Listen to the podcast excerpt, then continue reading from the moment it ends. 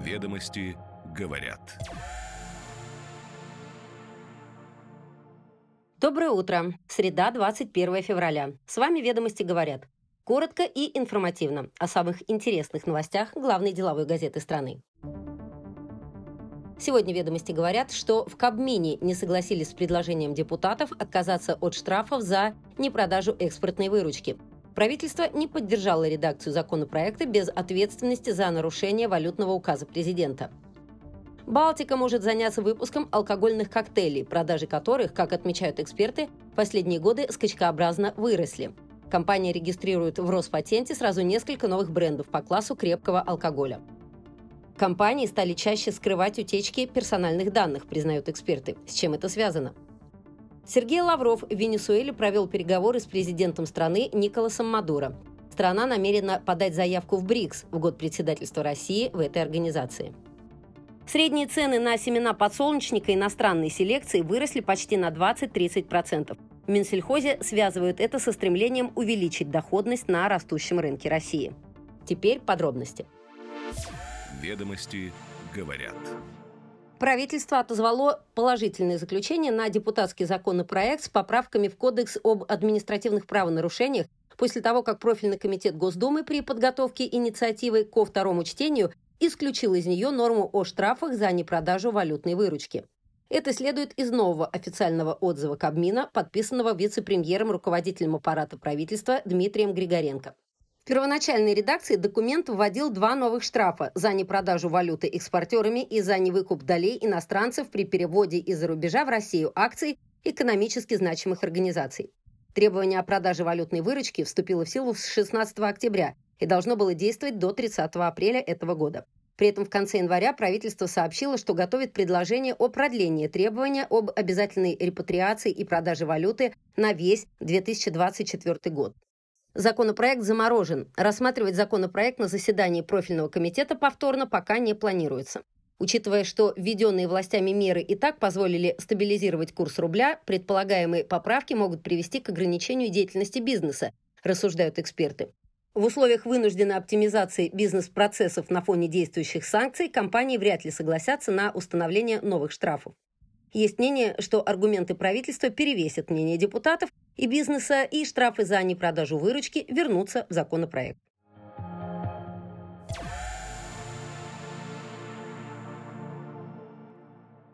Пивоваренная компания «Балтика» подала заявку на регистрацию логотипа бренда для пива и крепкого алкоголя – водка, джин, ром, биттеры, алкогольные коктейли и так далее. Указано в базе Роспатента. В прошлом году компания зарегистрировала текстовый товарный знак «Платина Латина», но только для пива, а также получила сертификат соответствия для его экспорта в страны Евразийского экономического союза. Ранее «Балтика» выпускала только пиво, в том числе безалкогольное и фруктовое, и безалкогольные энергетики. «Балтика» могла подать заявку на регистрацию логотипа бренда в обоих алкогольных классах действительно для выпуска новой для себя алкогольной продукции, считают эксперты. Название «Платина Латина» больше подходит для текилы или экзотического пива. Шансы на регистрацию комбинированного знака «Платина Латина» для коктейлей и крепких алкогольных напитков достаточно высоки, полагают аналитики. При этом сейчас действует несколько товарных знаков, используемых производителями крепкого алкоголя с применением слов «платина», «золото», «серебро», «золотая балка», «платиновая коллекция» и так далее. Но это не является препятствием для регистрации бренда «Платина Латина», уточняют юристы.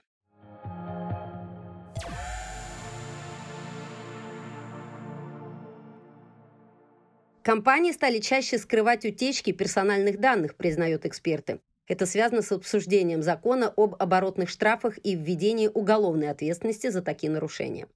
Количество объявлений об утечках данных пользователей в 2023 году уменьшилось на 8% по сравнению с 2022 годом. При этом количество опубликованных строк пользовательских данных в прошлом году увеличилось почти на четверть и составило 342 миллиона, следует из статистики команды сервиса Kaspersky Digital Footprint Intelligence. За прошлый год было зафиксировано 155 случаев публикаций значимых баз данных российских компаний. Чаще всего размещенные на специализированных площадках сообщения указывали на утечки из организаций в сфере ритейла, интернет-сервисов. Утечка конфиденциальной информации происходила в каждой второй успешной атаке на организации России в прошлом году, говорят специалисты. Но объявлений об утечках стало меньше – так как часть их все же еще скрывается. Несмотря на закон, обязывающий оператора сообщать об утечке, эффективного механизма контроля и наказания за нарушение пока нет. По данным экспертов, киберпреступники начали использовать аргумент «у вас произошла утечка данных» для шантажа и угрозы репутации бизнеса, даже если утечки данных на самом деле нет. Если законопроект об оборотных штрафах будет принят, то велики риски, что этот аргумент станет трендом 2024 года, предполагают юристы. Сейчас компании, допустившие утечку персональных данных, штрафуются на суммы от 100 до 300 тысяч рублей. Если законопроект будет принят, то за первый случай утечки данных компании будет назначен штраф в размере от 3 миллионов до 15 миллионов рублей в зависимости от количества записей, оказавшихся в открытом доступе. За повторные утечки компаниям будет грозить оборотный штраф от 0,1 до 3% выручки за календарный год или за часть текущего года, не менее 15 миллионов и не более 500 миллионов рублей.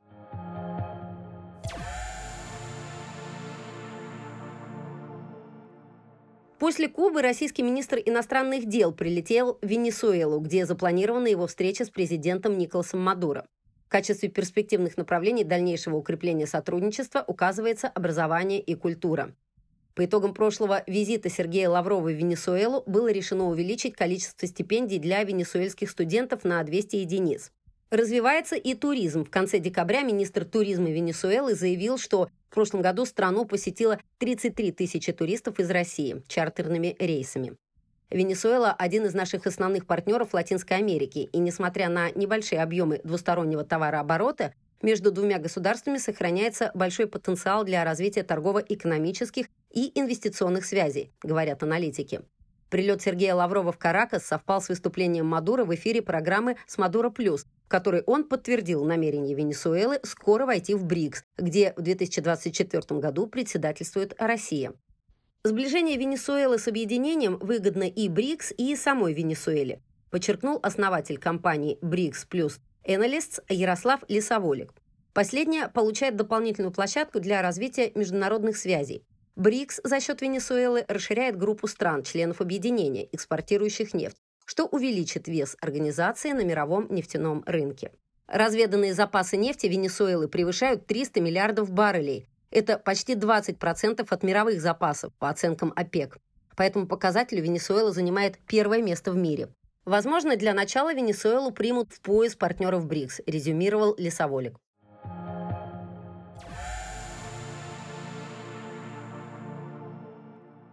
Средние цены на семена подсолнечника иностранной селекции выросли почти на 20-30%. В Минсельхозе связывают это со стремлением увеличить доходность на растущем рынке России. Стоимость этой продукции напрямую зависит от курса рубля к евро и доллару, говорит исполнительный директор Масло-жирового союза России Михаил Мальцев. За последний год эти валюты выросли более чем на 20%, и есть вероятность, что это вызвало подорожание иностранных семян подсолнечника. Плюс объемы их поставок сократились, указывает он. Динамика цен на семена отечественной селекции, которые по многим показателям не уступают иностранным аналогам, значительно менее выражена и находится в пределах инфляции, подчеркивает представитель Минсельхоза. Российские гибриды стоят примерно в два раза дешевле. Семена иностранной селекции занимали на отечественном рынке до прошлого года около 70%.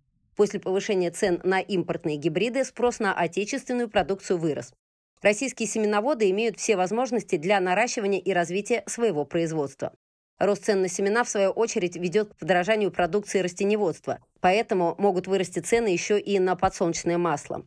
По прогнозу члена новой экономической ассоциации Андрея Бархоты, это, в свою очередь, окажет проинфляционное влияние на выпечку и кондитерские изделия. Ведомости говорят. С вами «Ведомости говорят». Слушайте нас каждое утро, и вы первыми будете в курсе самых интересных деловых новостей. Отличного вам дня!